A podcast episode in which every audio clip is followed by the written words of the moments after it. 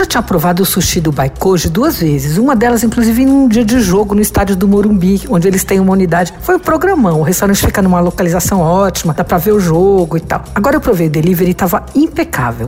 Os peixes super frescos, no combinado vem assim muita coisa interessante, fatias de sashimi variadas, daí vários pares de sushi, tinha de torô, de barriga de buri, de vieira, de enguia, de robalo, tudo super nobre, super fresco e o arroz ótimo. Sabe quando os grãos estão firmes, mas com aquela liga perfeita? Que aí você sente cada grão, mas sente também que eles estão ligados? É, é, essa é a definição do bom arroz, né, do sushi. Mas o melhor de tudo foi um tartar de torô. Ele veio moldado num aro e com a superfície coberta por ovas. Aí veio com um molhozinho, tarê, e um pacotinho de algas, uns retângulozinhos de algas assim à parte. E aí elas você abre o saquinho, elas estão completamente crocantes. Aí você põe ali o tartar um pouquinho, dá uma dobradinha, põe no molho, perfeito. Uma delícia.